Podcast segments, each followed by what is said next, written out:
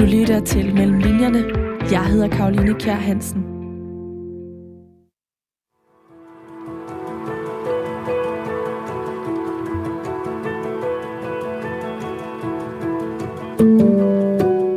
Ved Vadehavet, syd for Esbjerg, vandrer en ung skolelærer og hans elev rundt. De er ude for at kigge på fugle, men pludselig omsluttes de af en tyk, tyk tåge. En tog, der kommer rullende fra havet som et stofligt monster uden lemmer eller lyd. Skolelæreren mister synet af sin elev på bare 11 år, og eleven her, han kalder skrækslagen, for selvom der er tog, så har han fået øje på noget usædvanligt. En livløs mand i vandkanten. At han er død, det finder de først ud af lidt for sent, da de hører nogle hurtige og fartroende skridt bag sig. Sådan her begynder en ny krimi med titlen Mand uden ansigt. Og fordi krimier de er et hit for tiden, det viser en ny undersøgelse i hvert fald. Det er en undersøgelse, der er lavet af lydbogs- og streamingtjenesten Mofibo, hvor det fremgår, at krimi uden sammenligning er den mest populære genre. Faktisk så vælger op mod halvdelen af Mofibos lyttere krimi over alle andre genrer så er det den her bog, jeg dykker ned mellem linjerne i i dag. Og det gør jeg sammen med dig, Dennis Jørgensen, fordi du er forfatteren bag krimien Mand uden ansigt. Velkommen til. Tak skal du have. Mellem linjerne, det er et program, hvor jeg taler med nogle af Danmarks dygtigste forfattere om alle de forberedelser og oplevelser, der ligger før deres bøger de kunne skrives. Altså med andre ord, alt det research-arbejde, som forfatterne de har været ude i, og som ligger mellem linjerne i deres bøger. Og den her krimi, den indeholder blandt andet research ved Vadehavet, fordi at det er ved Vadehavet, den foregår. Før vi taler lidt mere om dine research-metoder, så kunne jeg godt tænke mig at høre, hvordan du egentlig fik ideen til at skrive en krimi, hvor både gernings- og findestedet, det er ved Vadehavet. Jamen, det ligger så lidt op af den her Nordic Noir-tradition, som er kommet i, i løbet af de sidste 20-25 år måske, især udviklet senere hen øh, hvor øh, naturen spiller en vigtig rolle. Øh, vi kan, der er ikke sådan kæmpe store naturvider i, i Danmark, som der måske er i vores andre nordiske lande og på Island, men, men alligevel er der visse steder, som er ret øde. Og der kan det både være en medspiller og en modspiller i netop sådan noget som krimi, hvor mor jo ofte øh, forekommer. Det var ligesom en af idéerne i udgangspunktet til historien. Hvorfor lige Vadehavet så?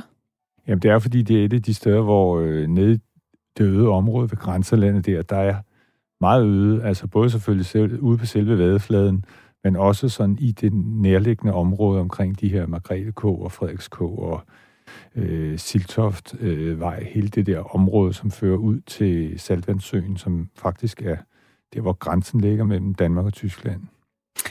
Allerede nu så er det jo ret tydeligt at høre, at det er et område, som du kender og er velbevandret i. Og det er du, fordi at du også har opholdt dig i stedet, før at du egentlig begyndte at skrive den her øh, krimi. Vil du ikke fortælle den historie? Jo, det er ikke, fordi jeg har lagt nogen lig ud. Jeg har kigget på fugle, og det har jeg gjort i rigtig mange år. Og et af de steder, jeg har været jævnligt, øh, det har været ved Vadehavet. Øh, både højere op, øh, også ved Blåvand har jeg øh, gået meget rundt, men, men også der, dernede ved Vadehavet. Og der synes jeg, det var en fascinerende location, sådan ligesom at bruge som udgangspunkt for min historie. Udover at være fuglekigger, så er du også meget erfaren forfatter. Du har øh, skrevet bøger i 40 år. Kan det ikke godt passe? Du oh, debuterede i 81. Det er rigtigt. ja, og du har udgivet mere end 60 bøger. Godt nok primært til børn og unge. Jeg tror, de fleste vil kende dig fra ungdomsbogen Kærlighed ved første hik, som også blev filmatiseret med Robert Hansen og Sofie Lasse Kalke, med nogle meget unge, øh, unge mennesker dengang i, i hovedrollerne. Det er en film, jeg selv har set rigtig mange gange, skulle jeg hilse at sige.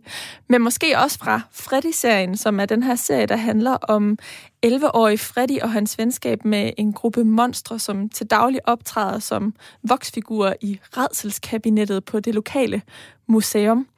Men siden 2014, så har du så kastet dig over krimien, og du har udgivet seks bind i en serie om efterforskningslederen Roland Triel. Er det så, man udtaler det? det Triel? Ja. Øhm, der afslører lige, at den har jeg ikke læst, men jeg har læst den første den første bind her i de nye serie om efterforskerne Lykke Tejt og Rudolf, eller Rudi Lehmann, som han også bliver kaldt. Og grunden til, at jeg ikke har læst de andre, det er altså ikke fordi, at jeg ikke har haft lyst til at læse dine bøger, men min faste lytter, de vil vide, at krimier, det er altså ikke lige frem sådan min yndlingsgenre, og det er simpelthen ikke, fordi jeg har meget stor respekt for krimiforfatter, fordi de netop ofte researcher rigtig meget og skal holde et øh, stort overblik over sådan et forkromet plot. Men jeg bliver simpelthen så bange, og det gjorde jeg også, da jeg øh, læste, eller skulle jeg sige, lyttede til den her bog, De nye mand uden ansigt, fordi jeg lyttede til den. Det er den første bog, jeg har lyttet mig hele vejen igennem, og imens jeg gik i rundt i Aarhus' gader og lyttede, så blev jeg skridt for skridt taget med til Vadehavet, hvor den netop foregår. Og fordi den foregår ved Vadehavet, så er det også en dansk tysk efterforskning. Det er sådan, at øh, Lykke hun kommer fra Københavns politi, og Rudi han kommer fra Polizei Flensborg. Og det er sådan lidt atypisk det der med et dansk-tysk samarbejde. Hvordan kom øh, det i spil? Jamen, jeg kunne godt tænke mig, øh, nu som du siger med Triel, han var sådan den rigtige hovedperson. Han havde sådan en gruppe omkring sig. Men her kunne jeg godt tænke mig at have to hovedpersoner. Og så tænker jeg, hvordan kan jeg gøre dem så forskellige som overhovedet muligt? Så som udgangspunkt, så er der en af hver køn, og så er der så også en af hver nationalitet, og for at det ikke skal være løgn, så er de også hver sin alder, så øh, Lykke kan nærmest være, eller Rudi kan nærmest være far til Lykke, sådan hvis man ser på det rent alder, aldersmæssigt. Øhm, og der synes jeg det også, det kunne være sjovt netop, fordi når jeg så lagde det ned i grænselandet, og så have en fra hver, både fra Tyskland og fra Danmark, så man ligesom havde det i hvert fald som udgangspunkt, den der sprogbarriere, som kunne være lykke, og sådan er ret bekymret over, at man tænker, jeg skal møde en fra Tyskland, der hun kan ikke huske meget af sit skoletyske, så hvad gør man lige med det? Så, øhm, så det er sådan en af de ting, hun lige skal tænke over, da hun bliver sendt afsted på den her opgave, som jo egentlig ikke hører til hende, men det er fordi, der tidligere er sket noget, der er en, en, en lille pige, der er forsvundet et år før i det her område, og det lokale politi har ikke kun klare opgaven. Og så tænker man, nu vil vi altså have noget mere professionel hjælp til, og derfor sender de eksperter fra henholdsvis København og, og Flensborg til at sige, nu må vi altså kigge på den her sag og se, om der er en sammenhæng overhovedet. Så, så det var sådan ligesom mit udgangspunkt for at bygge de to figurer op. Nu siger du det her med, at de, de er ret forskellige. Øhm, Lykke, hun er 34, og hun er fraskilt øh, og hun er sådan i ret god form. Og Rudi, han er 61 og gift med Beate gennem 27 år, og de har to voksne børn, og så er han i hvert fald slet ikke i god form. Det er virkelig sådan to karakterer, og som du siger, to modsætninger. Vi har aftalt, at du lige skal læse et stykke højt, så lytterne de lige får en fornemmelse af, hvor forskellige de egentlig er. Ja, det er allerførste gang, da, da Rudi og Lykke de mødes, og øh, det sker så allerede i kapitel 4, hvor Lykke er blevet sendt afsted, øh, og hun er ankommet med toget, og, øh, og så øh, skal hun altså finde ud af at møde øh, Rudi, som hun ikke aner, hvor er eller hvordan ser ud. Så det lyder sådan her. Kapitel 4. Guten Tag, aber Sie müssen doch Löge Zeit sein. Es freut mich sehr, einen Kollegin aus der dänischen Polizei zu treffen. Manden, der sprang ud fra den parkerede autocamper og kom hen imod hende med fremstrakt arm, overrumplede fuldstændig lykke, som gik i sine egne tanker. Hun havde siddet noget af vejen i toget og genopfrisket sit skoletyske, hvilket meget hurtigt var overstået, og slået kasserollebøjningen op på telefonen, hvilket ikke gjorde hende noget meget klogere. Så hun håbede, at hendes kollega kunne bare en lille smule engelsk. Øh, håndtrykket var varmt, fast og imødekommende. Mandens venlige grå øjne og store smil fik hende til at stamme noget hun ellers kun sjældent gjorde efter barneårene. Isby, øh, jeg mener, mein Name sind øh, ist øh, Lykke, øh, aber das dachte ich mir, Lykke Zeit, die berühmte Kriminalkommissarin aus Kopenhagen. Es könnte niemand außer Ihnen sein. Lykke anede ikke, hvad hun skulle svare. Manden brød ud i hjertelig latter, som var så larmende, at hun ikke følte sig til grin, men selv kom til at smile. Undskyld, Lykke. Jeg kan godt være lidt spøgefuld, når det slår mig. Mit navn er Rudolf Lehmann, Hauptkommissar ved Landespolizei Slesvig-Holstein, afdeling Flensborg. Jeg taler heldigvis også dansk, så skal vi ikke lade det blive det fra nu af. Det lyder som en rigtig god idé, svarede hun lette og skuldede sig trods sin tykkeste vinterjakke. Der blæste en kold vind over parkeringspladsen. Lehmann så på sit ur. Ligesynet er først klokken 9. Kommissæren slog ud med hånden mod autocamperen, der holdt tæt ved hovedindgangen øh, til Sydvestjysk sygehus i Esbjerg. Vil du have en kop kaffe? Så kan vi opsummere sagen, inden vi går ind. Han var en solid bygget mand, Den mørkegrønne jagtjakke og en australsk læderhat med flettet rem fik ham til at fremstå rangeragtig og rimelig cool. Det veltrimede gråhvide skæg hjalp også til.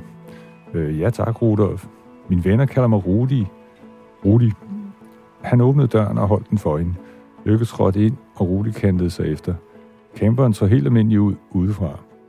Det samme gjorde sig ikke gældende indvendigt. Forrest var et bordafsnit med en bænk og to forsæder, der kunne drejes, så fire personer kunne sidde her.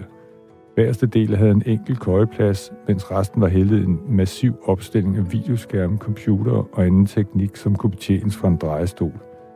Du er da godt dækket ind med udstyr, sagde hun og tog plads på bænken, mens tyskeren satte kaffe over ved et lille køkkenafsnit. Ja, ikke? Jeg kan komme i kontakt med politienheder over hele verden. Det er desværre ikke min egen. Den tilhører Deutsche Polizei. Vi benytter den især, når tysk politi hjælper til i udlandet. Men teknikken bruges også til videoovervågning i lokale sager, aflytning og trafikkontrol. Sejt. Det er næsten som at have sin egen Batmobil. Den kan bare ikke skyde med skarpt. Han grinede og tog småfløjten et par krus frem fra et skab. Lykke smilede. Hun havde sjældent mødt et menneske, hun så hurtigt brød sig om som Rudi Lehmann. Ikke at han på nogen måde var hendes type. Han var mindst 20 år ældre. Men der var noget afvæbnet ved mandens frivole fason, som sammen med hans fysiske fremtoning fik hende til at tænke på en hjertegud, men desværre afdød onkel. Tak, Dennis Jørgensen. Allerede her kan man jo fornemme, at det ikke bare er sproget, de er forskellige artede øh, ud fra. Der er ligesom andre sider af dem, som virkelig clasher, men de formår at have et rigtig godt samarbejde, fordi selvom at de er forskellige, så komplementerer de hinanden ret godt. Og så har de også det til fælles, at de egentlig kommer med en bagage. Lykke, hun har øh, mistet sin øh, toårige datter, øh, og sørger faktisk stadig over det, men, men bearbejder det ved at blive ved med at arbejde. Og så Rudi, han, øh, han har en historie, som først bliver udfoldet ret sent i fortællingen, så jeg vil faktisk gerne lade det være, øh, være op til, til lytterne og forhåbentlig læserne at finde ud af det. Men det vedrører netop øh, Tyskland og, og nazitiden.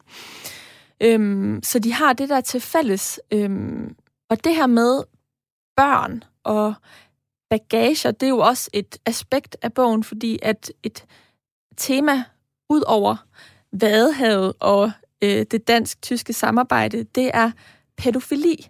Øh, fordi at øh, skolelæreren og den her elev, som ser en mand ligge i vandkanten, de bliver overfaldet af en mand. Som læser kommer vi i hvert fald ind i handling, hvor at øh, den lille elev, drengen, han bliver taget til fange, og, øh, og skolelæreren, han er blevet slået om kul. Og det er så det, de ligesom skal efterforske, og de laver en øh, sammensætning med den her sag, som du nævnte kort før, med den forsvundne pige, fordi at øh, den her elev også bliver kidnappet eller bortført i hvert fald. Det her pædofili-tema, det løber jo også igennem hele bogen. Hvordan øh, fik du ideen til at øh, dykke ned i det? Jamen, det er jo næsten noget af det værste, man kan forestille sig forbrydelse, det er pædofili ud over mor. Øh, hvis man, man kan ikke lige sætte dem op ved siden af hinanden, men det, det er to meget alvorlige emner. Og så tænker jeg, hvordan tager man fat på det? Fordi det er et emne, som er svært at tage fat på. Og øh, jeg tænker, jamen, det må kunne lade sig gøre, uden at udpensle det, eller gå for meget i detaljer med det. Og det var sådan en del af stiløvelsen, kan man sige. Så, øh, og der, var, der skulle ligesom være sket noget inden, synes jeg, for ligesom at forstærke den der mistanke om, at der er altså en eller anden øh, pædofil morder øh, i, i, øh, i omløb derovre, og der er et eller andet, der er helt galt. Så det er det, der ligesom sætter historien i gang. Det er jo sådan lidt øh, to øh, forløb, altså den gamle sag med den forsvundne pige, og så nu den nye med den forsvundne dreng, men jo også mordet og overfaldet på skolelæreren, der lig, ligesom sådan løber parallelt. Det var noget, hvor jeg tænkte, det er egentlig en lidt ny dimension for mig. I hvert fald, at det, at det bliver introduceret ret tidligt i handlingen, at, at øh, der er to forbrydelser, der sådan, måske har noget med hinanden at gøre, eller kan løbe parallelt. Men det her med øh, karaktererne, altså Lykke og Rudi, som jo også løber igennem hele romanen, der kunne jeg nemmere se nogle sådan træk til tidligere krimier, og jeg tænkte meget over det her med, at det er en mand og en kvinde, du nævnte også de her forskelligheder, øhm, manden og kvinden kender vi også fra for eksempel øh, Mænd, der hader kvinder, Stig Larsons øh, krimi med Lisbeth Salander og Michael Blomqvist. Der er også øh, sådan nogle tv-serier som for eksempel Broen, hvor vi har Michael Rode og Sveriges Sækker Noreen, øh, eller Forbrydelsen, Sara Lund og Jan Meyer. Researchede du egentlig ved sådan at øh, dykke ned i, hvordan andre har arbejdet med karakter eller bygget krimiplots op, eller hvordan øh, arbejdede du med den her øh, karakterudvikling, som jo også finder sted? Jamen, du, du sætter netop fingeren på det, fordi når, når du nævner de der forskellige eksempler, og det var jo allerede med den tidlige serie om Roland Triel, at jeg gjorde mig, gjorde mig klart, jeg tænkte, øh, nu skal jeg lave noget, der er fuldstændig originalt. Og genren er skabt af Edgar Allan Poe tilbage i midten af 1800-tallet, og det vil sige, inden for krimi, når vi snakker krimilitteratur, så er stort set alt gjort. Alle kombinationer og sammensætninger af mænd og kvinder og unge og gamle er gjort, så det er nærmest umuligt at finde noget, der ikke er set tidligere, hvor man kan finde eksempler på det. Så jeg tænkte, det er der så ikke noget at gøre ved, så må jeg hellere sige, hvordan jeg vil give mit bud på historien. Og i det her tilfælde synes jeg som sagt, det kunne være interessant, at kontrasten mellem Rudi og Lykke var så stor som muligt. Men jeg synes også godt, de måtte have noget på spil. Altså det er noget, man også ser i stort set alle krimier, at øh, hovedpersonen, ofte kan det være den alkoholiserede politimand eller detektiv, det kan være nogen, der har mistet noget, det kan være konen, der er død, der er mange muligheder, men næsten altid med nogle, de eneste eksempler, jeg næsten skal komme i tanke om, det er Inspektor Magrev og Barnaby, som ikke har noget, som bare lever en idyllisk tilværelse, trods for, at der er mor til højre og venstre.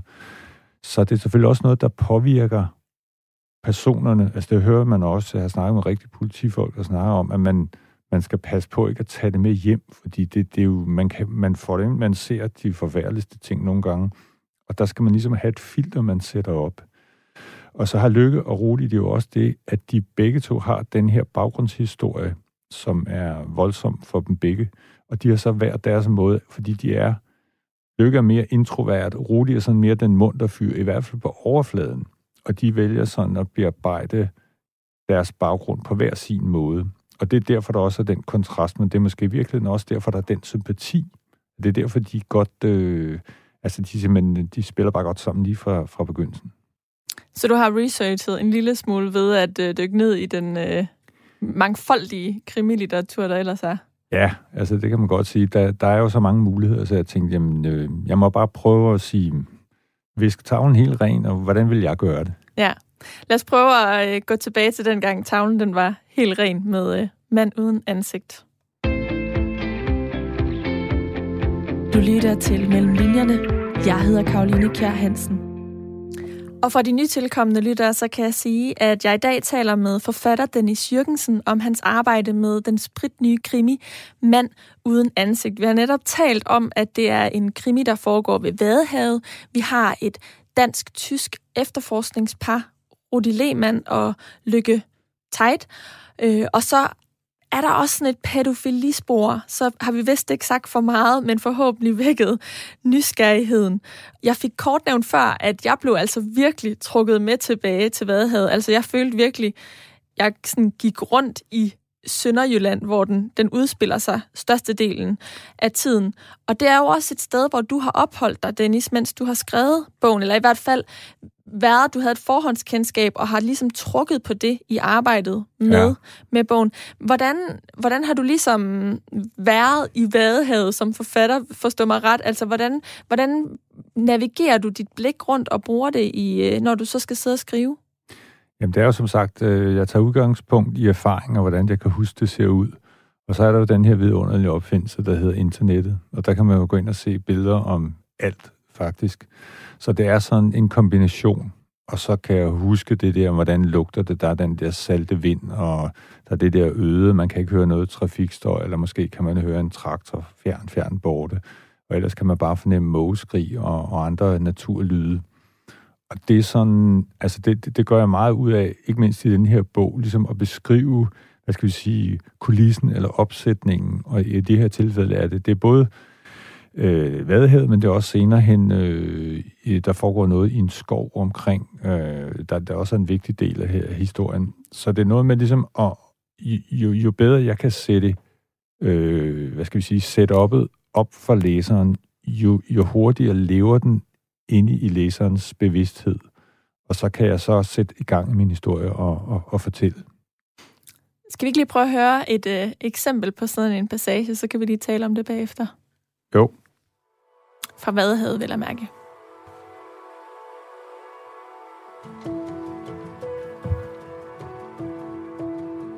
Det er fra kapitel 47.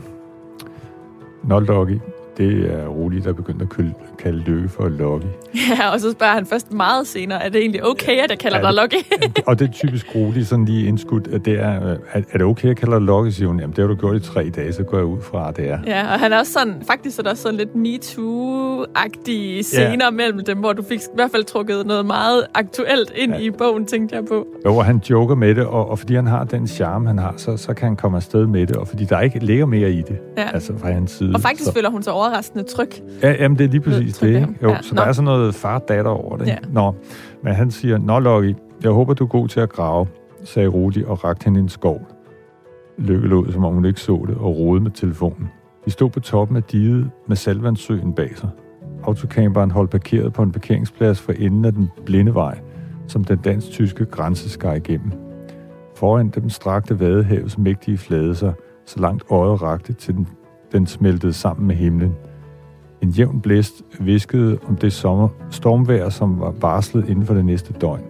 Men lige nu skinnede solen, og luften var mættet af saltvand og uspoleret natur. Der flyver en gravrejer derude, sagde Rudi med sin kikkert for øjnene. Det ligner mere en fiskehare. Det var også det, jeg sagde. Hvis du koncentrerer dig om skoven, så skal jeg nok artsbestemme fuglen. Du mener altså, at jeg skal grave på dit indfald? En skam af kvindefrigørelsen aldrig nåede til Danmark. Lykke lå. Med den skål, din hat og kigger, ligner du næsten Dirk Passer i mudderklien. Dirk hvem? Passer, en af Danmarks største komikere. Han lavede engang en sketch om ontologer. Nu kan, lave, nu kan du lave en om skattejæger. Værsgo. Hun vil udenom skoven. Lad nu være med at surmule. Jeg surmuler ikke. Jeg tror bare, vi spilder tiden, og vi har ikke særlig meget af den. Julie Stamfeldt, sekretær, sagde, at han ville være tilbage på kontoret ved to-tiden, så vi skal køre fra senest klokken 1. Halv 2. Vi skal også nå at spise. Vi springer frokosten over. Kommissæren så bestyrtet ud. Hvis du forrygt. Du kan da umuligt spise noget de næste 5 timer oven på den morgenkomplet. Du glemmer, at jeg ufrivilligt er blevet sat på graverholdet. Jeg må have noget bacon. Du er en halv gris i pyjamas. Skal vi gå derud eller stå her og snakke om det? De kravlede ned over græsskroningen og fortsatte ud på vaden. Lykke havde tastet koordinaterne for findestedet ind i sin kompas-app, så det var en sim- simpel sag at følge anvisningerne. En stor flok rylede lettede og piskede væk over sandet, mens nogle mågeflokke trak den modsatte vej. Undlaget var hårdt, men de måtte gå et par omveje udenom nogle små søer. Lykke var ikke sikker på, at salvandet ville være det bedste for hendes støvler, men så meget mere grund var der til at købe nogle nye, når hun kom hjem til København. Hendes blik hvilede på telefonen, som rettede ind efter deres kurs. Det er omkring 600 meter længere ude nordvestlig til vestlig retning. Jeg kan se et sømærke, sagde Rudi med kiggeren hævet. Det er med på et af billederne, som Krogs folk tog. De nåede frem til stedet efter en rest travtur. Lykke fandt et foto fra opgravningen af livet. Hun gik lidt rundt om sig selv, satte sig på huk og holdt telefonen ud i strakt arm, mens hun matchede fotografiet med virkeligheden. Nu er jeg sømærket i baggrunden på samme afstand, som da livet blev taget op. Bjarne må have ligget her. Hun skrabte et kryds i sandet med støvlesnuden. Værsgo. Rudi så skeptisk på det. Hvad får du til at tro, at den fordamte æske ligger samme sted som ham selv? Måske nåede han til at grave den ned. Det kan være gerningsmanden fandt den og tog den med. Vil du måske skrive en sms, før du havde sikret dig, at din hemmelighed var skjult? Jeg tror, han skrev beskeden, da han blev angrebet. Han stod stadig på gemmestedet, da han døde. Så må gerningsmanden også have set om grave og undersøgt, hvad han gemte. Han gik mod kommissæren med fremstrakt hånd. Så giv mig skoven. Rudi holdt den væk. Han stillede sig ved krydset og begyndte at grave. Hun kiggede spændt på. Der kom en del knuste muslingeskaller, halve sandorm og småsten frem, men intet, der lignede en æske. Rudi fortsatte 30-40 cm ned, så stoppede han.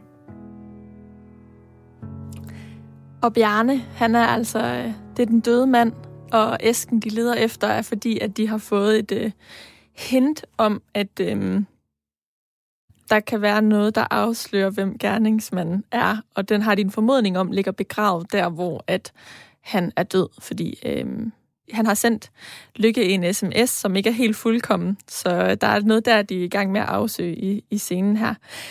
Dennis Jørgensen, jeg har tænkt på, da jeg læste bogen, at du jo kombinerer netop setting, altså stedet Vadehavet, og det faktum, at du har været der og kan skrive det frem, rigtig godt med handling og dialog. Hvordan ved du, hvor meget beskrivelse fra et sted, du skal tage med? Jamen, det er også en dosering. Det, det, det er den der øhm, balance, som man skal prøve at finde, hvor man, altså typisk man kan se gamle romaner, der startede sådan med fire sider med landskabsbeskrivelse, inden man overhovedet kom til den første replik. Den går ikke i dag. Slet ikke i en, i en moderne krimi, som er skrevet i 2021. Så øh, det gælder simpelthen om at ligesom få handlingen til at flyde, samtidig med, at man giver nogle informationer. Eller det er i hvert fald sådan, jeg gør det. Og så, øh, hvis man så samtidig kan lave noget karakterdannelse, så det er virkelig sådan et fletværk. Og det er noget, jeg ligesom har sådan øh, eksperimenteret mig frem til at sige, at det er sådan min måde at gøre det på.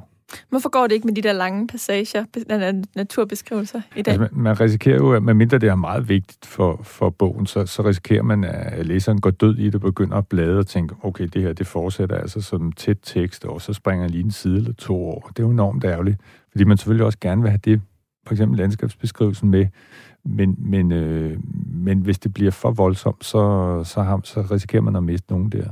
Men er det sådan, at du har en regel, som du ved, øhm, replik, øh, beskrivelse af karakteren, øh, øh natur, øh, replik, eller, eller, eller er det mere sådan på gefyl? Det er mere intuition. Ja. Altså, man, når man har gjort det en del år, som jeg har, så får man ligesom en fornemmelse af, altså det er min stil, det er min måde at skrive på, og jeg ved ligesom, hvad jeg gerne vil have med, og øh, der kommer jo også meget i redigeringsfasen. En ting er selve skrivefasen, hvor man bare kører løs. Men redigeringsfasen, som ligesom kommer, når bogen er skrevet færdig en gang, og man vender bunken, den er jo mindst lige så vigtig. Og det er der, man skal mange gange øh, klippe en, en tog og kotte en hel. Ikke? Kill your øh, darlings. I simpelthen. Det findes ikke kun på film, det findes også i. Det er lige så vigtigt. Så når du læser sådan en passage højt her, så har den måske været længere, mere naturbeskrivelse, men så er det blevet kottet ind for, at der ikke er for meget. Altså, vi har, jeg har også haft forfatter med i programmet her, som, som netop undlader for eksempel at skrive, hvilken farve en sofa har, for at øh, læseren selv kan bruge sin fantasi der, og at man bliver en aktiv læser. Og det er vel hele tiden en balancegang, også i dit tilfælde? Lige præcis. Og øh, det synes jeg også er noget, jeg er begyndt mere på, især i de voldsomme scener, øh, man kan sige, hvor der bliver begået mor eller andre forfærdeligheder, at tidligere har jeg skrevet, jeg har også skrevet splatterromaner, hvor man jo netop går på det eksplicite, hvor det her, der er øh, reglen ligesom less is more, og det virker mange gange bedre. Så hvis jeg siger, at han, morderen kom bagfra og skar hans hals over med en kniv, så behøver jeg sådan set ikke sige mere, fordi så kører billedet allerede ind i hovedet. Jeg begynder ikke jeg behøver ikke at beskrive, hvad der sker, når blodet påstår ud, og man kan se det ene og det andet, som man typisk gør i andre, øh, i, i sådan noget som en splatterbog. Så, så i virkeligheden, så, så er det noget, jeg begynder at arbejde mere på, at, at ligesom skære det ned. Men udover at trække på din egen øh, kendskab til Vadehavet og dine egne besøg der, så nævnte du også internettet, som du også gør stor brug af, når du researcher. Hvordan bruger du helt specifikt det? Internettet er jo et vidt begreb. Ja, som udgangspunkt, så, så udarbejder jeg ligesom historien og tænker, hvad, hvad er det for en idé, jeg vil skrive? Hvad, hvad, hvad, hvad, hvad går plottet ud på? Og så begynder jeg simpelthen at skrive. Og så, øh, hvis der er noget, jeg ikke sådan lige tænker, hvordan, hvad, hvad, hvordan er det her egentlig virkelig sat sammen, så har jeg jo internettet lige ved hånden, og så kan jeg gå ind og tjekke det. Nogle gange gør jeg det med det samme, mens jeg sidder og skriver, og andre gange tænker jeg, nej, nu, nu kører det så godt, det gider jeg ikke, det kan jeg gøre senere hen. Øh, hvad kunne det for eksempel være? At du, skal, du vil skulle slå Jamen, det, op? Det kunne være et eller andet med, at øh, hvis de kommer til Rundetårn og går op i det, og jeg skal finde ud af, hvornår det er bygget, jamen, så er det ikke væsentligt lige nu, at jeg finder ud af det. Det var omkring på Christian 4. tid, men hvordan var det? Nå, det kan jeg sgu finde ud af senere hen. Så især hvis jeg ligesom fornemmer, nu, nu kører det, og, og det, sådan er det mange gange, når, når det virkelig kører, så øh, måske også med replikker, så er man foran ind i hovedet. Man kan ikke nå at skrive det ned. Så, så, så gælder det om, at vi som bare kører løs, men, mens, øh, hvad skal vi sige, øh, inspirationen er der, eller der er gang i den. Men hvordan finder du ud af, lidt apropos det her med naturbeskrivelser, hvilke detaljer, der er nødvendige? Altså, hvorfor vil for eksempel årstallet for øh, undertålets bebyggelse være nødvendigt at have med? Ej, det er måske også et dårligt eksempel, fordi det vil jo netop være, at man siger, at det skulle egentlig ligegyldigt, hvornår det er bygget. Det er vigtigt at beskrive, hvordan det ser ud, øh, hvordan det rejser sig, de der grå sten, når man kigger op af facaden, sådan så man får en fornemmelse af at stå, stå neden for tårnet og kigge op på det. Hvordan ser det egentlig ud? Og, øh, man, man kan måske se øh, skyerne, der bevæger sig op, så det ser ud som om, det styrter eller vælter. Så man mere får en følelsesmæssig øh, fornemmelse af det. Det har jeg også gjort flere gange, for eksempel med obduktionsscener, frem. Der, der er nogle forfattere, og det er fint nok, de, de bruger for eksempel, de går ned i dybden og, og, og lader retsmedicineren fortælle, at den knogle, der hedder sådan og sådan på latin, at den er skåret af ved der og der. Hvor jeg hellere sådan vil give en fornemmelse af noget, der i hvert fald, det kan godt være, det ikke er 100% korrekt altid, men man får en fornemmelse af, øh, hvordan ser livet ud, øh, hvordan lugter der af formalin, og sådan den der ubehagelige fornemmelse, der er koldt i, i det her steriliserede rum, og der er måske et lystrør, der blinker. Altså ligesom give en følelsesmæssigt oplevelse mere af, af, af scenen end en teknisk en. Så det er egentlig meget sådan billeder på nettet, du researcher efter? Ja, på en måde, fordi jeg har det, og det er sådan, jeg altid har haft det, at jeg har ligesom en indre film, der kører i hovedet. Så, så jeg, det, det er meget sådan, ligesom, jeg, nu kører filmen derinde, og så beskriver jeg, hvordan øh, jeg ligesom kan se, at scenen ser ud og så er det det, jeg skriver ned. Det må du lige forklare lidt bedre. En indre film. Jamen, det er åbenbart noget, den måde, min hjerne skruer sammen på. Ja. At, at øh, ligesom, nu kan jeg se, altså, jeg kan nærmest sådan se det der klar til optagelse, og så står de omkring øh, det her lige, og så skal vi se, hvordan kameraet kører ned og ind på. Og det, det, det kan jeg ligesom se ind i hovedet, eller bilder mig ind, jeg kan se ind i hovedet. Så nærmest som om der er et lille fjernsyn i dit hoved, hvor på, filmen udspiller ja, sig på. På en, på, en, på en måde er der, øh, det er selvfølgelig sådan lidt firkantet sagt, øh, apropos fjernsyn, men, men altså det er, det er simpelthen en billedmæssig oplevelse, jeg også selv har af det. Og det er den, jeg ligesom prøver i første omgang at formidle, uden at det bliver sådan, øh, det skal jo ikke være en drejebog, det er jo ikke det, det handler om. Men simpelthen, at man får sådan en, Altså, det er også med at spille på sanserne. Altså, det der for eksempel, Lykke synes, der lugter af sådan og sådan, eller man kan høre en eller anden, der taber noget, så det giver en lyd. Så man, når man bruger de fem, øh, de fem sanser, eller personerne oplever det gennem dem, det kan også være andre ting, men, men så er det med til sådan, man kan ligesom forstærke eller højne en, en stemning, hvis det er det, man gerne vil have frem. Er der en, en af sanserne, som du bruger mere end nogle af de andre, som du, som du ved er virkelig væsentlig? Altså, bortset fra den oplagte synsansen, så er lugtesansen jo en meget stærk. Øh, det er jo en, som vi alle sammen også kender. Altså, vi, vi kender alle sammen det der, man pludselig, der dukker en lugt op, så noget, man har lugtet for eksempel i sin barndom, og så er man et helt bestemt sted og kan huske, nej, det var jo sådan, det var. Øh, lidt det samme kan det være med musik. Hvis man hører et bestemt nummer, så kan man huske, nej, dengang jeg hørte det der, der var jeg der og der i mit liv, og der skete de og de ting. Og det er lidt på samme måde, synes jeg, at jeg bruger det. Men det, det er jo lidt svært at researche frem til på, øh, på nettet, tænker jeg. I hvert fald ja. lugtesansen. Hvordan, ja, det, hvordan det, arbejder det, du med jamen, den? Det er fantasi. Altså, okay. der, der bruger jeg simpelthen, øh, og det er jo en stor del af den måde, jeg arbejder på. Der bilder ind, det, det, det må være sådan her, det ser ud. Og det, det, det, der, der kører jeg simpelthen løs med fantasien. Et af de steder, hvor du har øh, brugt internettet og søgt på den her billedside, det er øh, øh, et, sådan et psyki- psykiatrisk hospital. Ja, det hedder Sikringen. Det er sådan en topsikret institution for, for kriminelt sindssyge, øh, eller folk, der har begået øh, kriminalitet, men som ikke kan komme i fængsel, fordi de, de er syge på den ene eller den anden måde. Og dem skal man jo så have holdt indspærret et eller andet sted, og der, der er sikringen et af de steder, øh, hvor man gør det. Og det sted har vi aftalt, at du lige skal læse højt, sådan så øh, lytterne de får en fornemmelse af, øh, hvordan du arbejder med, øh, ja. med, med den her form for research på internettet, når det kommer i hvert fald til, til en stor del af tiden til billeder. Ja, det er kapitel 33. Politifolkene kom igennem flere afsnit på deres vej til samtalerum 2, og Pej Gravesen ventede. Torsten Friis fulgte dem og fortalte lidt om hospitalets historie, hvilke typer patienter man behandlede og hvordan dagligdagen forløb. Lykke gik lidt bag de to mænd. Hun erkendte sit stille sind, at hun var trådt ind ad døren, rimelig fordomsfuld over for steder som dette. Scener fra Gøgeredden og andre psykiatriske filmdramaer, kombineret med forventning om møde med spændetrøjeomvundne patienter, der rallende og med skummende mundvige blev slæbt til deres celler, mens fortvivlede skrig og banken lød bag låsede døre, blev alt sammen gjort til skamme. Hospitalet var en topmoderne institution med de mødekommende personale, lyse og venlige rum, god plads og gårdhaver med masser af grønt omkring små bænke. De kom igennem en stor aula med en bred vindentrappe og spredte søjler. Der fandtes en åben og en lukket fløj, men selv da Torsten Friis låsede den ind i sidstnævnte gennem et par solide dobbeltdøre, var der ikke noget skræmmende over syget. Der var værelser til begge sider. De fleste døre var lukkede, men hister her kunne man kigge ind. I et af rummene sad en kvinde med ryggen til gangen. Hun lignede Lykkes farmor, som Lykke holdt uendelig meget af, til hun døde som 96-årig. Hun blev nysgerrig på kvindens historie. Hvorfor sad hun her? Men hun var tæt farten op for at holde trit med Rudi og lægen. Torsten Friis havde forklaret, at patienterne på den lukkede afdeling alle var så farlige, at de ikke kunne gå frit omkring i samfundet. De var ikke voldelige hele tiden, nogle af dem næsten aldrig, men visse fik akutte anfald, som bevirkede, at de kunne finde på at skade sig selv eller andre. Herinde blev de medicineret. Alle beboere havde enkeltværelser, hvor der var taget højde for personlige behov og ønsker. Kun sengen og et glædeskab lignede standard.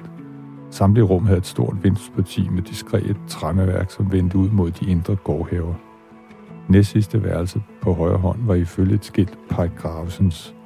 Det stod tomt. Sengen var ret med et anonymt sort tæppe over, og i modsætning til de andre rum, og har intet på væggene og ingen synlig personlig ejendel. Det lignede et ledigt lokale, men det var her børnemorderen sov. Lykke dvælede ved tanken om, at det kunne have været hendes egen skæbne for 4-5 år siden. Måske ikke på den lukkede afdeling, men i hvert fald på en psykiatrisk. Hendes læge havde antydet, at hun for sin egen skyld skulle overveje at lade sig indlægge, men for det første så hun det som et nederlag, for det andet ville det betyde dødstød for hendes gang på politigården. Hvis hun blev spundet ind i det psykiatriske system, kunne de så godt tage sovepillerne med det samme. Hendes terapi bestod i at begrave sig i arbejde og på den måde komme ud af depressionen, samtidig med at hun dygtiggjorde sig mest muligt. En hånd lagde sig forsigtigt på hendes skulder.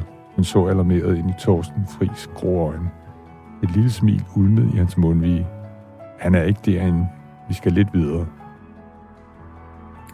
En bred vindeltrappe og spredte søjler.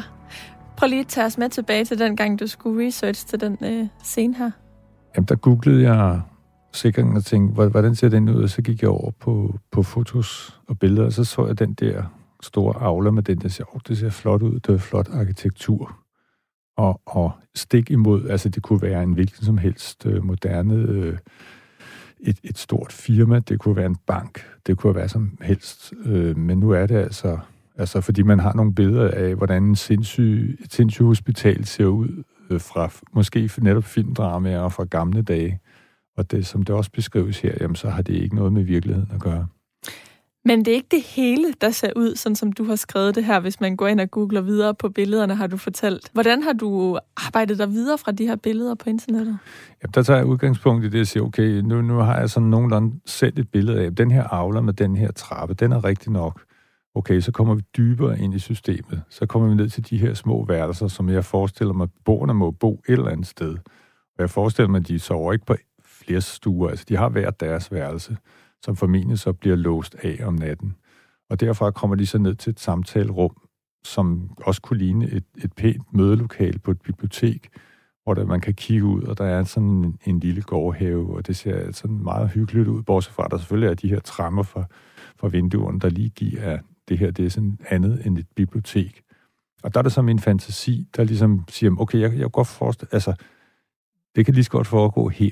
Fordi det er sådan set ikke så væsentligt, om, om væggene er den ene eller den anden farve, eller hvordan lokalet ser ud. Men jeg skal jo lige beskrive det for at få læseren med. Fordi det er noget helt andet, det handler om. Det handler om samtalen, de skal ind og snakke med den her barnemor, og håber på en eller anden måde, de kan lokke ham til at hjælpe dem videre i den sag, som de jo arbejder på. Din fantasi har du også brugt, når det kommer til øh, den sådan primære lokation, ud over altså gernings- og findestedet. Øh, ved, ved Vadehavet, så øh, opholder efterforskningerne Rudi og Lykke sig meget i en by, der hedder Melum, fordi at det er her, den her lille pige, som hedder Rosa, der er en gammel sag, som ligesom lige pludselig bliver der bliver kastet nyt lys på i kraft af den her øh, gerning, øh, det her mor, vi, vi ser ved Vadehavet der opholder de sig, fordi det er den by, hun er forsvundet fra, eller boede i i sin tid. Og det er altså en fiktiv by. Og den ligger sådan altså mellem Ribe, Esbjerg, forestiller jeg mig ud fra de, øh, de byer, som du nævner ellers. Øhm, men hvorfor har du valgt at øh, lige pludselig skrive en fiktiv by frem? Jamen, der ligger to ting i det, netop fordi der er sket de her forfærdelige ting, og, og, og det er sådan en ret drabelig sag, og, og der kan jo også være, man kan sige, nogle af personerne kan jo være negative. Der, der, jeg lægger op til, at der er sådan lidt negativ, meget lukket stemning i den her by. Og øh, så tænker jeg, som udgangspunkt vil jeg ikke bruge en eksisterende by, for hvis jeg, hvis jeg for eksempel siger, at det her det foregår i højre, så får jeg helt højre på nakken, og de siger, sådan, sådan er vi ikke i højre, og det er de selvfølgelig heller ikke. Det er den ene ting. Men den anden er, at hvis jeg selv bygger byen op og siger, at det er sådan en klassisk lille flække, som ligger ud til Vesterhavet, den har kun den her enlige hovedgade, som vi alle sammen, og mange af os sikkert har prøvet at køre igennem, hvor der ligger den lokale bro, så der ligger måske en lille tankstation, så ligger der kirken og ikke mere så kan man godt fornemme, at det er sådan, det, så ved vi godt, hvad det er for en type by. Men hvis jeg har brug for ligesom at bygge geografien op på en bestemt måde, det kan jeg jo så gøre, fordi jeg kan jo postulere, jamen, øh, krogen, hvor de så ender med at bo på, jamen, den ligger nede i den sydlige ende. Man kører sådan ligesom lidt ud af byen kommer ind gennem lidt skov, og inden man så kommer ud på markerne igen, så ligger krogen der. Det kunne jeg ikke gøre, hvis det nu var en eksisterende by. Så er jeg jo ligesom tvunget til at vide 100% hvor ligger tingene. Så, så, så nogle gange så er det en fordel simpelthen at, at, at bruge igen fantasien og sige, jeg lægger det sådan og sådan, fordi det passer også godt til min historie, sådan som jeg vil udvikle den. Men hvorfor ikke enten bare vælge øh, det faktuelle eller det, det fiktive? Altså det, altså det hele er selvfølgelig fiktivt, men det er sådan det, den rene fantasi. Hvad kan den her kombination for dig som forfatter? Altså jeg synes øh, blandt andet, den kan, den kan få mig selv til at se se det tydeligere igen med billederne ind i hovedet. Øh, jeg, jeg kan se Melum for mig, jeg kan se, hvordan den ser ud, og jeg kan fornemme husene og sådan noget. Og, og det kan jeg gøre meget hurtigere også, end hvis jeg først skulle til at researche på, hvordan ser det ud i højre, og hvordan, øh, hvor, hvor ligger kirken, og hvor ligger det ene og det andet. Så det giver også mig selv ligesom et forspring på en eller anden måde. Det gør, at jeg meget hurtigere er hjemme, så at sige, i byen. Hvorfor lige Melum? Hvordan kommer du på det navn? Ja, det var også lidt med sådan noget, jeg tænkte, det skal være noget, der er lidt landligt, øh, og hvad kommer dem? Det er jo noget med korn og mel, og, og, og så, der ligger længere nede, for eksempel en by, der hedder Ballum, øh, og så tænker jeg, nogle gange så ender de på et eller andet, der, der er nogle byer, ligesom de ender på noget bestemt. Øh, så det var sådan et mix, og, og, og det er mange gange det der med navn, hvor kommer det fra? Det, det skulle ikke altid lige til at sige, så, oh, den der den Melum, det, kunne, man, kunne det ikke hedde det? Jeg tror også, jeg havde nogle andre eksempler, hvor jeg slog op for mig selv. Øh, skråvi, eller hvad ved jeg. Øh, og der er også Frikved Plantage, øh, som også forekommer i bogen, og som spiller en væsentlig rolle, og den eksisterer heller ikke. Fordi der har jeg også ligesom brug for at kunne bygge, bygge skoven op, så at sige, med, med de lokale, de ting, jeg skulle bruge i den. Så og ligesom at, øh, at det geografiske kort, øh, ligesom dit indre geografiske kort er blevet optegnet i arbejdet med bogen her, så ligger bogen jo også øh, foran dig øh, i den form, som den har. 64 kapitler, meget korte kapitler, øh, som jeg forestiller mig øh, er blevet et produkt af din skriveproces, og den skal vi lige prøve at dykke lidt ned i nu. Du lytter til Mellem Linjerne jeg hedder Karoline Kjær Hansen. Og i dag dykker jeg ned mellem linjerne i krimien Mand uden ansigt, som du, Dennis Jørgensen, har skrevet. 64 korte kapitler, enormt sceniske. Altså, da jeg lyttede til den her bog, der øh, var det nærmest som at se en krimi serie, og øh, jeg så, altså jeg bevægede mig simpelthen også rundt i det her indre geografiske kort, som du har. Øh, jeg er også øh, meget god til at skabe de her indre billeder og leve mig ind i en fortælling, øh, men du har klart også givet mig forudsætningerne for det. Men det fik mig til at tænke på, hvordan du har øh, skabt den her struktur på bogen, fordi det fungerede helt klart godt for mig med de her korte sekvenser, og altid slut med en form for cliffhanger, men så, når nej, vi skulle lige over til en anden person, før vi kunne vende tilbage til, hvor du sluttede øh, ja. ved den her, for eksempel ved Lykke, så har vi først været ved hende, så kan vi så skifte over til for eksempel den øh, eleven, der bliver... Øh, der bliver kidnappet, øh, før vi kommer tilbage til lykke. Så på den måde laver du sådan en motor og fastholder hele tiden mig. Men hvordan kom du til den form? Det er en form, jeg har brugt tidligere. Jeg bruger den blandt andet også i trilbøgerne, og den hænger igen lidt sammen med den måde, at jeg ligesom ser tingene visuelt på. Fordi det er jo i virkeligheden en form for en krydsklipning, ligesom man gør på film. At vi ser typisk, at man har to eller tre handlingstråde, som man ser på film. Man har ligesom en intro, og så kommer historien, bliver sat i gang på den måde. Så får vi introduceret personerne, og så springer vi til noget andet. Så i virkeligheden er det sådan en meget filmisk teknik, øh, som jeg synes virker effektiv. Som du siger, kan det altid, hvis det på nogen måde er muligt, ligesom at lukke af med en lille cliffhanger, fordi læseren tænker, ah, Åh, jeg vil sgu gerne tilbage til det der, men du bliver ligesom presset til at læse videre. Øh, det hjælper også mange gange. Der er mange, der er glade for korte kapitler, fordi hvis de lige skal læse 10 minutter, før de skal sove eller andet, så tager det lige, og så håber jeg så på, at nogle af dem kommer til at ligge søvnløse og læse videre. Så det er også sådan en, en, altså det er en teknik på mange måder, men det er først og fremmest en teknik for mig selv, fordi den, den, den giver sådan... Øh, den, det, det er sådan, jeg synes, historien skal skrue sammen, og der hænger det igen sammen med det visuelle. Men hvordan holder du øh, styr på det plot? Nu sagde du før, at når du researcher, så gør du det faktisk løbende, fordi du kan også være et rigtig godt skriveflow. Men hvordan øh, holder du så at sige det for kromet overblik? Altså arbejder du med post-its eller en anden form for skabelon for at kunne, øh, kunne, kunne rumme det hele og være sikker på, at du ikke laver nogen forkerte afstikker undervejs? Nej, det, det, er igen en kombination, tror jeg, af erfaring, og så er det et øh, samarbejde, rigtig godt samarbejde med min redaktør, øh, som også virkelig op på at sige, at vi, vi skal lægge det der og der, vi skal få at vide sådan og sådan. For eksempel havde jeg faktisk tidligere, ret tidligere i historien, i den første udgave, øh, beskriver, hvad der sker med den her dreng, som forsvinder. Og der foreslår redaktøren, at vi tror, vi skal rykke det længere frem i bogen. Altså, så, så man længere er bekymret for, hvad, hvad er der sket med ham? Vi ved ikke, hvad der er sket med ham. Er han død? Lever han? Hvad, hvad, hvad sker der? Så det er sådan noget, der også sker sådan i, den, i redigeringsfasen, som jeg nævnte før. Den er mindst lige så vigtig. Og der kan man mange gange, når det er sådan kapitler, der er delt op, så kan man flytte rundt på det. Det kræver noget, det er ikke som man bare lige flytter fra A til B, men, men der er altså korrektion, og så, så kan man altså for, på den måde faktisk ændre, ligesom man kan med en film, det, det er vidt forskellige resultater, man kan få, alt efter hvordan man klipper scenerne sammen. Så fordi det netop er korte kapitler, så kan man også nemmere holde overblikket i sådan et stort øh, Word-dokument, fordi ellers så kunne jeg forestille mig, at det er ret sådan voldsom øh, sådan, hvad hedder sådan, mur af tekst, du bare vil se på din computer ellers. Ja, og så er det alligevel ikke altid, det holder, fordi nogle gange så gør det så også, man siger, hvis jeg gør det her, så får det en virkning den vej, så er jeg nødt til at korrigere, og så er der nogle ting, der skrider. Så nogle gange så kræver det, at så må jeg pille det der ud, eller så må jeg skrive nyt til. Det, det oplever jeg også nogle gange, for at få tingene til at hænge sammen. Ligesom siger, jeg har to snore, men de kan sgu ikke nå. Så jeg er nødt til at gøre et eller andet for at få det til at gå op. Så, så det, det, der, der er altså også noget vigtigt der, at få noget skrevet til. Hvordan vil du beskrive arbejdet med øh, mand uden ansigt, altså skriveprocessen, den samlede skriveproces med lige præcis den bog? Jamen, den er egentlig sådan, som øh, den er, og som jeg har gjort i mange, mange år. Altså, den, den er i tre faser. Jeg får ligesom selve ideen, og så typisk laver jeg en slags synopsis. Før i tiden lavede jeg synopser, der blev for udførlige, sådan så det efterhånden blev næsten for meget.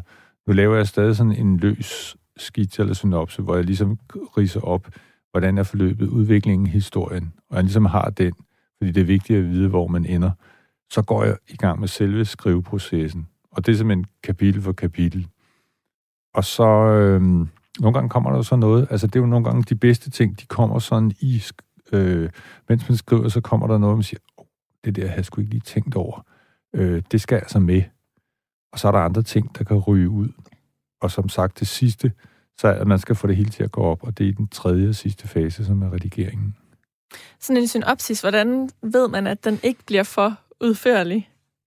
Jamen, den, altså, da jeg startede oprindeligt, så var det måske sådan noget med to. Jeg tog en blog, og så skrev jeg et, det var første kapitel, og bare lige skrev for mig selv to linjer. Hvad handler det her kapitel om? Og det er i virkeligheden det bedste at gøre, fordi så ved jeg nogenlunde, hvor min karakter og min handling er, men der er stadig plads til, øh, til, en, øh, til spral, altså skrive, skrive nogle nye ting, eller, eller skrive noget, som jeg ikke havde forberedt. For, for det var det, der skete nogle gange. Så havde jeg ligesom de to linjer blev til 10 linjer og til 50 linjer, og til sidst havde jeg beskrevet det hele for mig selv, og så var det egentlig bare at sidde og skrive synopsen af. Og det, det, det fungerede ikke. Det, det gik, øh, det duede ikke. Så, så den teknik, den smed jeg ud, og så tænker nu, øh, jeg skal stadig vide, hvor jeg skal hen med historien, men der skal være meget mere plads til, øh, til, til at improvisere. Og det er så også noget, der samtidig kommer med erfaringen. Og apropos erfaring, Dennis Jørgensen, du har skrevet mere end 60 bøger i 40 år, har du skrevet. Altså, du må om nogen være en, en erfaren forfatter, der har nogle råd at give af, når det kommer til at skrive. Hvad er det allervigtigste skriveråd, som du har, når at, øh, det kommer til at skrive i det hele taget? Jeg vil sige, den eneste regel, det er, at der ikke er nogen regler. Altså, man skal skrive, og man skal så vidt muligt følge sin intuition. Altså, hvis man får en idé i sin historie, så skal man skrive den sådan, som man synes, den skal være.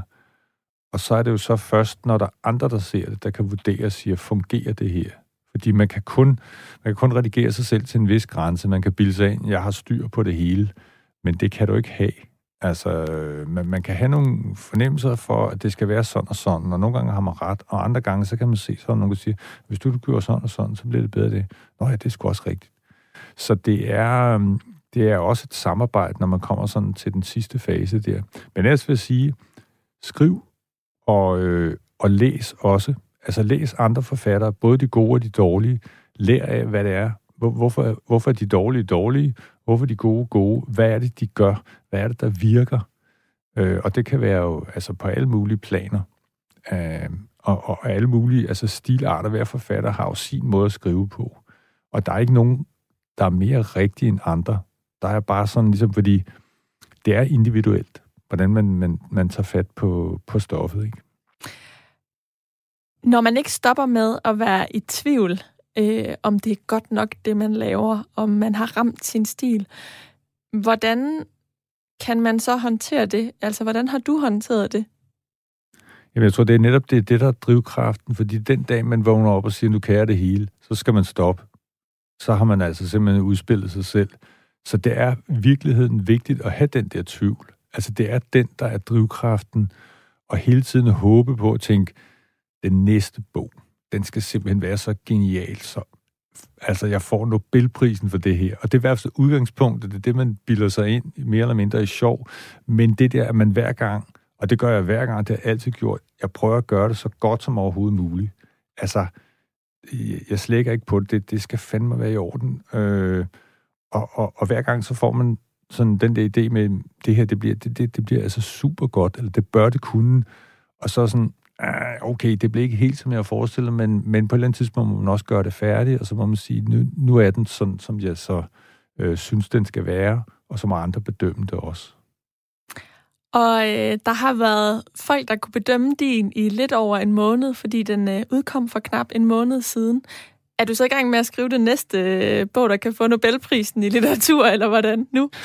Nej, det var, Nobelprisen var en joke, men, men øh, altså det er, det er vigtigt det der med at have den drivkraft, og have det der at, at, at skulle sparke sig selv, fordi øh, hvis du tror, du er den verdens bedste forfatter, så skal du altså finde på noget andet at lave, fordi det, øh, det, det, det, det dur ikke. Fordi så slapper du af, så hviler du på laverbærene, og så gør du dig ikke øh, nok øh, umage, og så kan det være lige meget. Men du hviler ikke på laverbærene nu her? Du er i gang med at skrive på jeg noget nyt, eller hvordan? Jeg tænker på bind 2 i den her serie. Ja. Okay. Der var seks i den forrige uh, serie. Kommer der også det i den her, eller ved du ikke det endnu? Det tør jeg ikke sige noget om. Uh, jeg, jeg har med vilje ikke lagt mig fast på, hvor mange der kommer. Men jeg kan ikke sige andet, at jeg, jeg, det bliver lykke og roligt næste gang igen. Det, det er jeg sikker på. Men, men om der kommer to, fire eller seks eller flere bind, det, det, det tør jeg ikke sige. Jeg glæder mig under alle omstændigheder til at følge dem på deres øh, færd, hvor end de tager hen.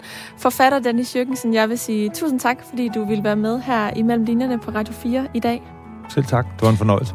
Og jeg vil også sige tusind tak til dig, som har øh, lyttet med. Det her det er programmet Mellem Linjerne, hvor jeg taler med nogle af Danmarks øh, dygtigste forfattere om alle de forberedelser og oplevelser, der ligger før deres bøger, de kunne skrives. Alt det research-arbejde, som de har været ude i, og som ligger mellem linjerne i deres bøger. Du kan finde hele programmet her som podcast på radio4.dk i vores app eller der, hvor du plejer at lytte til podcasts. Og hvis du lytter til programmet i iTunes, så øh, giv mig endelig en anmeldelse, fordi så ved jeg, om øh, du synes, at jeg skal fortsætte med at lave det sådan her, eller om der er lige nogle knapper, jeg skal justere lidt på. Du er også meget velkommen til at skrive til mig på mailen. Den lyder mellem linjerne snablag radio4.dk. Og husk, linjerne det er med et J. Og her vil jeg altså gerne høre fra dig, hvis du har ris eller ros, men også gerne, hvis der er nogle forfattere, som du godt kunne tænke dig, at øh, jeg inviterer ind i programmet og undersøger deres researchmetoder lidt sammen med dem. Mailen den er som sagt mellem linjerne snablag radio4.dk. Linjerne det er med et J. Mit navn det er Karoline Kjær Hansen, og jeg håber, at vi lyttes ved.